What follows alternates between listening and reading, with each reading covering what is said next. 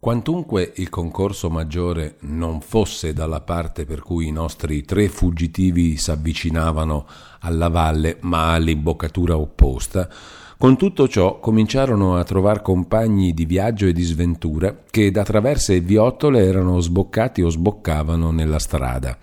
In circostanze simili tutti quelli che si incontrano è come se si conoscessero, Ogni volta che il baroccio aveva raggiunto qualche pedone si barattavano domande e risposte. Chi era scappato come i nostri senza aspettare l'arrivo dei soldati?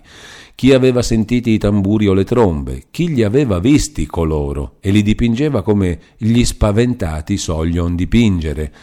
Siamo ancora fortunati, dicevano le due donne. Ringraziamo il cielo, vada la roba, ma almeno siamo in salvo ma Don Abbondio non trovava che ci fosse tanto da rallegrarsi, anzi quel concorso e più ancora il maggiore che sentiva esserci dall'altra parte cominciava a dargli ombra. Oh che storia! borbottava alle donne in un momento che non c'era nessuno d'intorno. Oh che storia, non capite che radunarsi tanta gente in un luogo è lo stesso che volerci tirare i soldati per forza? Tutti nascondono, tutti portan via, nelle case non resta nulla, crederanno che lassù ci siano i tesori, ci vengono sicuro, sicuro ci vengono. Oh povero me, dove mi sono imbarcato?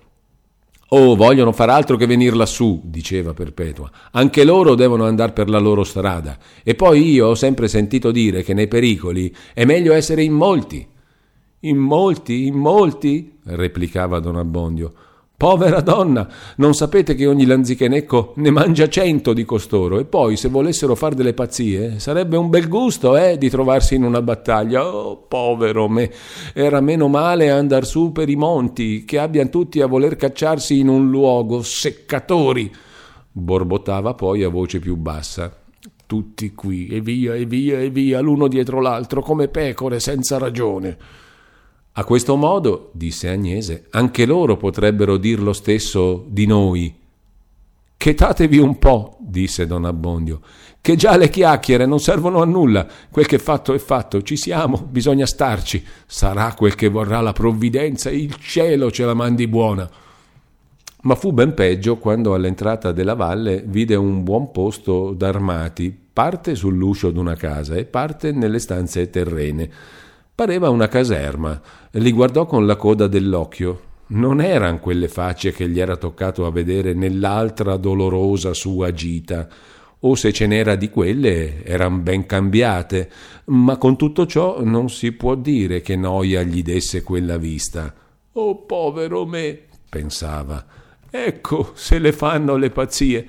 Già non poteva essere altrimenti. Me lo sarei dovuto aspettare da un uomo di quella qualità. Ma cosa vuol fare? Vuol fare la guerra? Vuol fare il re lui? Oh, povero me, in circostanze che si vorrebbe potersi nascondere sottoterra e costui cerca ogni maniera di farsi scorgere, di dar nell'occhio, par che li voglia invitare. Vede ora, signor padrone, gli disse Perpetua, se c'è della brava gente qui che ci saprà difendere. Vengano ora i soldati, qui non sono come quei nostri spauriti che non son buoni che a menar le gambe. Zitta! rispose con voce bassa ma iraconda don Abbondio. Zitta, che non sapete quel che vi dite. Pregate il cielo che abbiano fretta i soldati o che non vengano a sapere le cose che si fanno qui e che si mette all'ordine questo luogo come una fortezza. Non sapete che i soldati è il loro mestiere di prendere le fortezze? Non cercano altro. Per loro dare un assalto è come andare a nozze perché tutto quel che trovano è per loro e passano la gente a fil di spada. Oh povero me, basta, vedrò se ci sarà maniera di mettersi in salvo su per queste balze. In una battaglia non mi ci colgono, oh, in una battaglia non mi ci colgono. Se ha poi paura anche d'essere difeso e aiutato, ricominciava Perpetua, ma Don Abbondio l'interruppe aspramente, sempre però a voce bassa. Zitta! E badate bene di non riportare questi discorsi. Ricordatevi che qui bisogna far sempre viso ridente e approvare tutto quello che si vede. Alla malanotte trovarono un altro picchetto d'armati, ai quali Don Abbondio fece una scappellata, dicendo intanto tra sé Oimè, oimè, son proprio venuto in un accampamento. Qui il baroccio si fermò Ne scesero. Don Abbondio pagò in fretta e licenziò il condottiere e si incamminò con le due compagne per la salita, senza far parola. La vista di quei luoghi gli andava risvegliando nella fantasia e mescolando all'angosce presenti la rimembranza di quelle che vi aveva sofferte l'altra volta. E Agnese, la quale non li aveva mai visti quei luoghi e se n'era fatta in mente una pittura fantastica che le si rappresentava ogni volta che pensava al viaggio spaventoso di Lucia, vedendoli ora quali erano davvero, provava come un nuovo e più vivo sentimento di quelle crudeli memorie. Oh signor curato, esclamò, a pensare che la mia povera Lucia è passata per questa strada. Volete star zitta, donna senza giudizio, le gridò in un orecchio don Abbondio. Son discorsi codesti da farsi qui, non sapete che siamo in casa sua? Fortuna che ora nessun vi sente, ma se parlate in questa maniera. Oh, disse Agnese, ora che è santo. State zitta, le replicò don Abbondio. Credete voi che ai santi si possa dire senza riguardo tutto ciò che passa per la mente? Pensate piuttosto a ringraziarlo del bene che va fatto. Oh, per questo ci avevo già pensato. Che crede che non le sappia un pochino le creanze? La creanza è di non dir le cose che possono dispiacere, specialmente a chi non è avvezzo a sentirne. E intendetela bene tutte e due, che qui non è luogo da far pettegolezzi e da dir tutto quello che vi può venire in testa è casa d'un gran signore, già lo sapete, vedete che compagnia c'è d'intorno, ci vien gente di tutte le sorte, sicché giudizio, se potete, pesar le parole e soprattutto dirne poche, e solo quando c'è necessità, che a stare zitti non si sbaglia mai. Fa peggio lei con codeste sue, riprendeva Perpetua, ma zitta! gridò sottovoce don Abbondio e insieme si levò il cappello in fretta e fece un profondo inchino che, guardando in su, aveva visto l'innominato scender verso di loro. Anche questo aveva visto e riconosciuto Don Abbondio e affrettava il passo per andargli incontro. Signor curato, disse quando gli fu vicino, avrei voluto offrirle la mia casa in miglior occasione, ma a ogni modo son ben contento di poterle essere utile in qualche cosa. Confidato nella gran bontà di Vossignoria Illustrissima, rispose Don Abbondio, mi son preso l'ardire di venire in queste tristi circostanze a incomodarla e come vede Vossignoria Illustrissima mi son preso anche la libertà di menar compagnia. Questa è la mia governante. Benvenuta, disse l'innominato. E questa, continuò Don Abbondio, è una donna a cui Vossignoria ha già fatto del bene, la madre di quella. di quella. di Lucia, disse Agnese. Di Lucia, esclamò l'innominato voltandosi con la testa bassa ad Agnese. Del bene io, Dio immortale. Voi mi fate del bene a venir qui, da me, in questa casa. Siate la benvenuta. Voi ci portate la benedizione. Oh, giusto, disse Agnese. Vengo a incomodarla. Anzi, continuò avvicinandosegli all'orecchio, o anche a ringraziarla. L'innominato troncò quelle parole, domandando premurosamente le nuove di Lucia, e sapute che l'ebbe, si voltò per accompagnare al castello i nuovi ospiti, come fece, malgrado la loro resistenza cerimoniosa. Agnese diede al curato un'occhiata che voleva dire Veda un poco se c'è bisogno che lei entri di mezzo tra noi due a dar pareri. Sono arrivati alla sua parrocchia? gli domandò l'innominato. No, signore, che non gli ho voluti aspettare quei diavoli, rispose don Abbondio. Sai il cielo se avrei potuto uscir vivo dalle loro mani e venire a incomodare Vossignoria illustrissima. Bene, si faccia coraggio, riprese l'innominato che ora è insicuro, quassù non verranno, e se si volessero provare siamo pronti a riceverli. Speriamo che non vengano, disse don Abbondio. E sento, soggiunse accennando col dito i monti che chiudevano la valle di Rimpetto, sento che anche da quella parte giri un'altra masnada di gente, ma... ma... È vero, rispose l'innominato, ma non dubiti che siamo pronti anche per loro tra due fuochi, diceva tra sé don Abbondio. proprio tra due fuochi dove mi son lasciato tirare, e da due pettegole, e costui par proprio che ci sguazzi dentro. Oh, che gente c'è a questo mondo! Entrati nel castello, il signore fece condurre Agnese e Perpetua in una stanza del quartiere assegnato alle donne che occupava tre lati del secondo cortile nella parte posteriore dell'edifizio situata su un masso sporgente isolato a cavaliere a un precipizio. Gli uomini alloggiavano nei lati dell'altro cortile a destra e a sinistra e in quello che rispondeva sulla spianata. Il corpo di mezzo, che separava i due cortili e dava passaggio dall'uno all'altro per un vasto andito di rimpetto alla porta principale, era in parte occupato dalle provvisioni e in parte doveva servir di deposito per la roba che i rifugiati volessero mettere in salvo lassù. Nel quartiere degli uomini c'erano alcune camere destinate agli ecclesiastici che potessero capitare. L'innominato v'accompagnò in persona Don Abbondio, che fu il primo a prenderne il possesso. 23 o 24 giorni stettero i nostri fuggitivi nel castello in mezzo a un movimento continuo, in una gran compagnia, e che nei primi tempi andò sempre crescendo, ma senza che accadesse nulla di straordinario. Non passò forse giorno che non si desse allarmi. Vengon lanzichenecchi di qua, si son veduti cappelletti di là. A ogni avviso l'innominato mandava uomini a esplorare e, se faceva bisogno, prendeva con sé della gente che teneva sempre pronta a ciò e andava con essa fuori della valle, dalla parte dove era indicato il pericolo.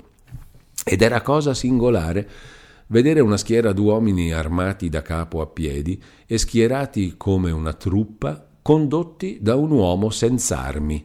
Le più volte non erano che foraggeri e saccheggiatori sbandati, che se ne andavano prima d'esser sorpresi, ma una volta, cacciando alcuni di costoro per insegnar loro a non venir più da quelle parti, l'innominato ricevette avviso che un paesetto vicino era invaso e messo a sacco. Erano lanzichenecchi di vari corpi che, rimasti indietro per rubare, s'erano riuniti e andavano a gettarsi all'improvviso sulle terre vicine a quelle dove alloggiava l'esercito. Spogliavano gli abitanti e gliene facevano di tutte le sorte. L'innominato fece un breve discorso a suoi uomini e li condusse al paesetto. Arrivarono inaspettati. I ribaldi, che avevano creduto di non andar che alla preda, vedendosi venire addosso gente schierata e pronta a combattere, lasciarono il saccheggio a mezzo e se ne andarono in fretta, senza aspettarsi l'uno con l'altro, dalla parte donde eran venuti. L'innominato gli inseguì per un pezzo di strada, poi, fatto far alto, stette qualche tempo aspettando se vedesse qualche novità e finalmente se ne ritornò e ripassando nel paesetto salvato non si potrebbe dire con quali applausi e benedizioni fosse accompagnato il drappello liberatore e il condottiero. Nel castello, tra quella moltitudine formata a caso di persone varie di condizione, di costumi, di sesso ed età, non nacque mai alcun disordine di importanza, L'innominato aveva messo guardie in diversi luoghi, le quali tutte invigilavano che non seguisse nessun inconveniente, con quella premura che ognuno metteva nelle cose di cui sapesse a rendergli conto. Aveva poi pregati gli ecclesiastici e gli uomini più autorevoli che si trovavano tra i ricoverati d'andare in giro e di invigilare anche loro, e più spesso che poteva girava anche lui e si faceva veder per tutto, ma anche in sua assenza il ricordarsi di chi s'era in casa serviva di freno a chi ne potesse aver bisogno e del resto era tutta gente scappata e quindi inclinata in generale alla quiete. I pensieri della casa e della roba, per alcuni anche di congiunti o d'amici rimasti nel pericolo, le nuove che venivano di fuori abbattendo gli animi, mantenevano e accrescevano sempre più quella disposizione. C'era però anche de capi scarichi, degli uomini d'una tempra più salda ed un coraggio più verde, che cercavano di passare quei giorni in allegria.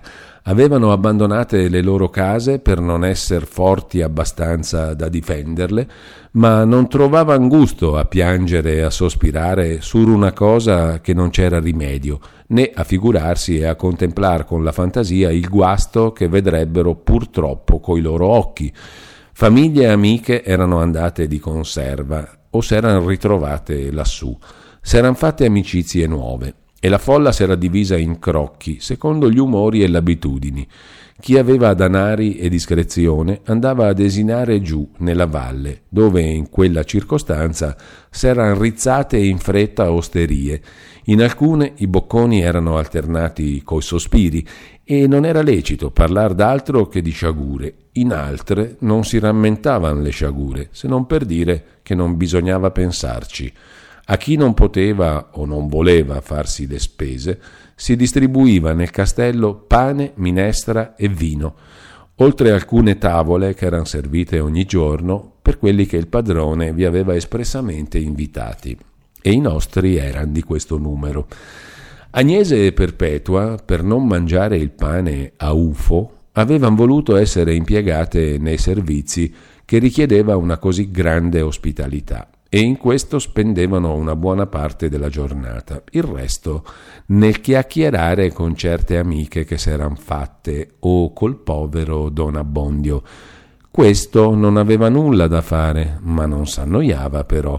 La paura gli teneva compagnia la paura proprio d'un assalto credo che la gli fosse passata o seppur gliene rimaneva era quella che gli dava meno fastidio perché pensandoci appena appena doveva capire quanto poco fosse fondata. Ma l'immagine del paese circonvicino inondato da una parte e dall'altra da soldatacci le armi e gli armati che vedeva sempre in giro, un castello, quel castello, il pensiero di tante cose che potevano nascere ogni momento in tali circostanze, tutto gli teneva addosso uno spavento indistinto, generale, continuo, lasciando stare il rodio che gli dava il pensare alla sua povera casa. In tutto il tempo che stette in quell'asilo, non se ne discostò mai quanto un tiro di schioppo, né mai mise piede sulla discesa. L'unica sua passeggiata era d'uscire sulla spianata ed andare quando da una parte e quando dall'altra del castello a guardar giù per le balze e per i burroni, per istudiare se ci fosse qualche passo un po' praticabile, qualche po' di sentiero, per dove andar cercando un nascondiglio in caso d'un serra-serra. A tutti i suoi compagni di rifugio faceva gran riverenze o gran saluti, ma bazzicava con pochissimi. La sua conversazione più frequente era con le due donne, come abbiamo detto. Con loro andava a fare i suoi sfoghi, a rischio che talvolta gli fosse dato sulla voce da perpetua e che lo svergognasse anche Agnese. A tavola, poi, dove stava poco e parlava pochissimo, sentiva le nuove del terribile passaggio, le quali arrivavano ogni giorno, o di paese in paese e di bocca in bocca, o portate lassù da qualcheduno che da principio aveva voluto restarsene a casa e scappava in ultimo, senza aver potuto salvar nulla e a un bisogno anche malconcio. E ogni giorno c'era qualche nuova storia di sciagura. Alcuni novellisti di professione raccoglievano diligentemente tutte le voci, abburattavano tutte le relazioni e ne davano poi il fiore agli altri. Si disputava quali fossero i reggimenti più indiavolati, se fosse peggio la fanteria o la cavalleria. Si ripetevano, il meglio che si poteva, certi nomi di condottieri. Da alcuni si raccontavano le imprese passate si specificavano le stazioni e le marce. Quel giorno il tale reggimento si spandeva nei tali paesi, domani anderebbe addosso ai tali altri, dove intanto il tal altro faceva il diavolo e peggio. Soprattutto si cercava d'avere informazione e si teneva il conto dei reggimenti che passavano di mano in mano il ponte di Lecco, perché quelli si potevano considerare come andati e fuori veramente del paese. Passano i cavalli di Wallenstein, passano i fanti di Merode, passano i cavalli di Anhalt, passano i fanti di Brandeburgo e poi i cavalli di Montecuccoli e poi quelli di Ferrari, passa Altringer, passa Fürstenberg, passa Colloredo, passano i croati, passa Torquato Conti, Passano altri e altri. Quando piacque al cielo passò anche Galasso, che fu l'ultimo. Lo squadron volante dei veneziani finì ad allontanarsi anche lui e tutto il paese, a destra e a sinistra, si trovò libero. Già quelli delle terre invase e sgombrate le prime erano partiti dal castello e ogni giorno ne partiva come, dopo un temporale d'autunno, si vede dai palchi fronzuti d'un grand'albero uscire da ogni parte gli uccelli che ci s'erano riparati. Credo che i nostri tre fossero gli ultimi ad andarsene, e ciò per volere di Don Abbondio, il quale temeva, se si tornasse subito a casa, di trovare ancora in giro lanzichenecchi rimasti indietro, sbrancati, in coda all'esercito. Perpetua ebbe un bel dire che quanto più si indugiava, tanto più si dava agio ai birboni del paese d'entrare in casa a portar via il resto. Quando si trattava d'assicurare la pelle, era sempre Don Abbondio che la vinceva, meno che l'imminenza del pericolo non gli avesse fatto perdere affatto la testa. Il giorno fissato per la partenza, l'innominato fece trovar pronta alla malanotte una carrozza, nella quale aveva già fatto mettere un corredo di biancheria per Agnese, e tiratala in disparte, le fece anche accettare un gruppetto di scudi per riparare al guasto che troverebbe in casa, quantunque, battendo la mano sul petto, essa andasse ripetendo che ne aveva lì ancora dei vecchi. Quando vedrete quella vostra buona povera Lucia, le disse in ultimo, già son certo che prega per me, poiché le ho fatto tanto male. Ditele adunque ch'io la ringrazio e confido in Dio che la sua preghiera tornerà anche in tanta benedizione per lei. Volle poi accompagnare tutti e tre gli ospiti fino alla carrozza. I ringraziamenti umili e sviscerati di Don Abbondio e i complimenti di Perpetua, se gli immagini il lettore, partirono Fecero, secondo il fissato, una fermatina, ma senza neppur mettersi a sedere, nella casa del sarto, dove sentirono raccontar cento cose del passaggio. La solita storia di ruberie, di percosse, di sperpero, di sporchizie, ma lì, per buona sorte, non s'eran visti lanzichenecchi. Ah, signor curato, disse il sarto, dandogli di braccio a rimontare in carrozza, S'ha da far dei libri in istampa sopra un fracasso di questa sorte. Dopo un'altra po' di strada cominciarono i nostri viaggiatori a veder con loro occhi qualche cosa di quello che avevano tanto sentito descrivere. Vigne spogliate, non come dalla vendemmia, ma come dalla grandine e dalla bufera, che fossero venute in compagnia, tralci a terra, sfrondati e scompigliati, strappati i pali, calpestato il terreno e sparso di schegge, di foglie, di sterpi, schiantati, scapezzati gli alberi, sforacchiate le siepi, i cancelli portati via, nei paesi poi usci sfondati, impannate lacere, paglia, cenci, rottami d'ogni sorte, amucchi o seminati per le strade, un'aria pesante, zaffate di puzzo più forte che uscivan dalle case. La gente, chi a buttar fuori porcherie, chi a raccomodar le imposte alla meglio, chi in crocchio a lamentarsi insieme, e al passar della carrozza mani di qua e di là tese agli sportelli per chieder l'elemosina. Con queste immagini, ora davanti agli occhi, ora nella mente e con l'aspettativa di trovare altrettanto a casa loro, ci arrivarono e trovarono, infatti, quello che s'aspettavano. Agnese fece posare i fagotti in un canto del cortiletto, che era rimasto il luogo più pulito della casa. Si mise poi a spazzarla, a raccogliere e a rigovernare quella poca roba che le avevan lasciata, Fece venire un legnaiolo e un fabbro per riparare i guasti più grossi e guardando poi capo per capo la biancheria regalata e contando quei nuovi ruspi, diceva tra sé Son caduta in piedi, sia ringraziato il Dio e la Madonna e quel buon Signore, posso proprio dire d'esser caduta in piedi.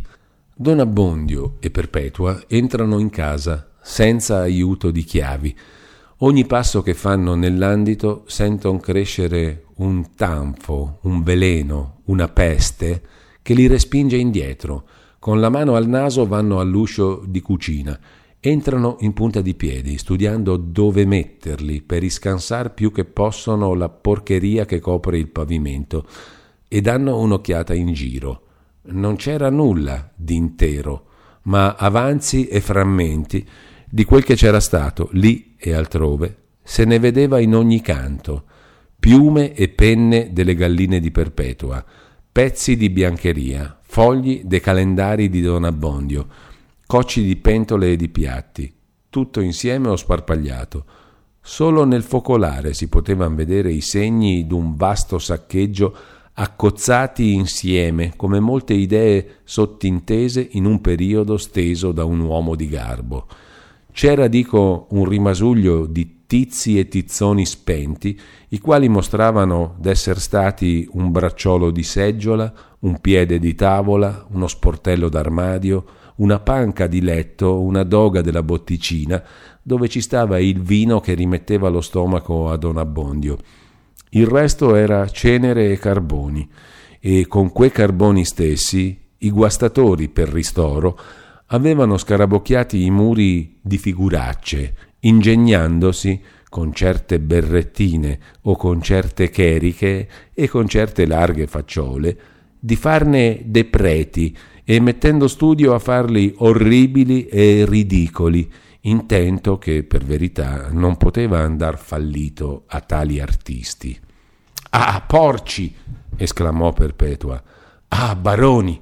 esclamò Don Abbondio e come scappando andarono fuori per un altruscio che metteva nell'orto. Respirarono, andarono di viato al fico, ma già prima d'arrivarci videro la terra smossa e misero un grido, tutte e due insieme. Arrivati trovarono effettivamente, invece del morto, la buca aperta.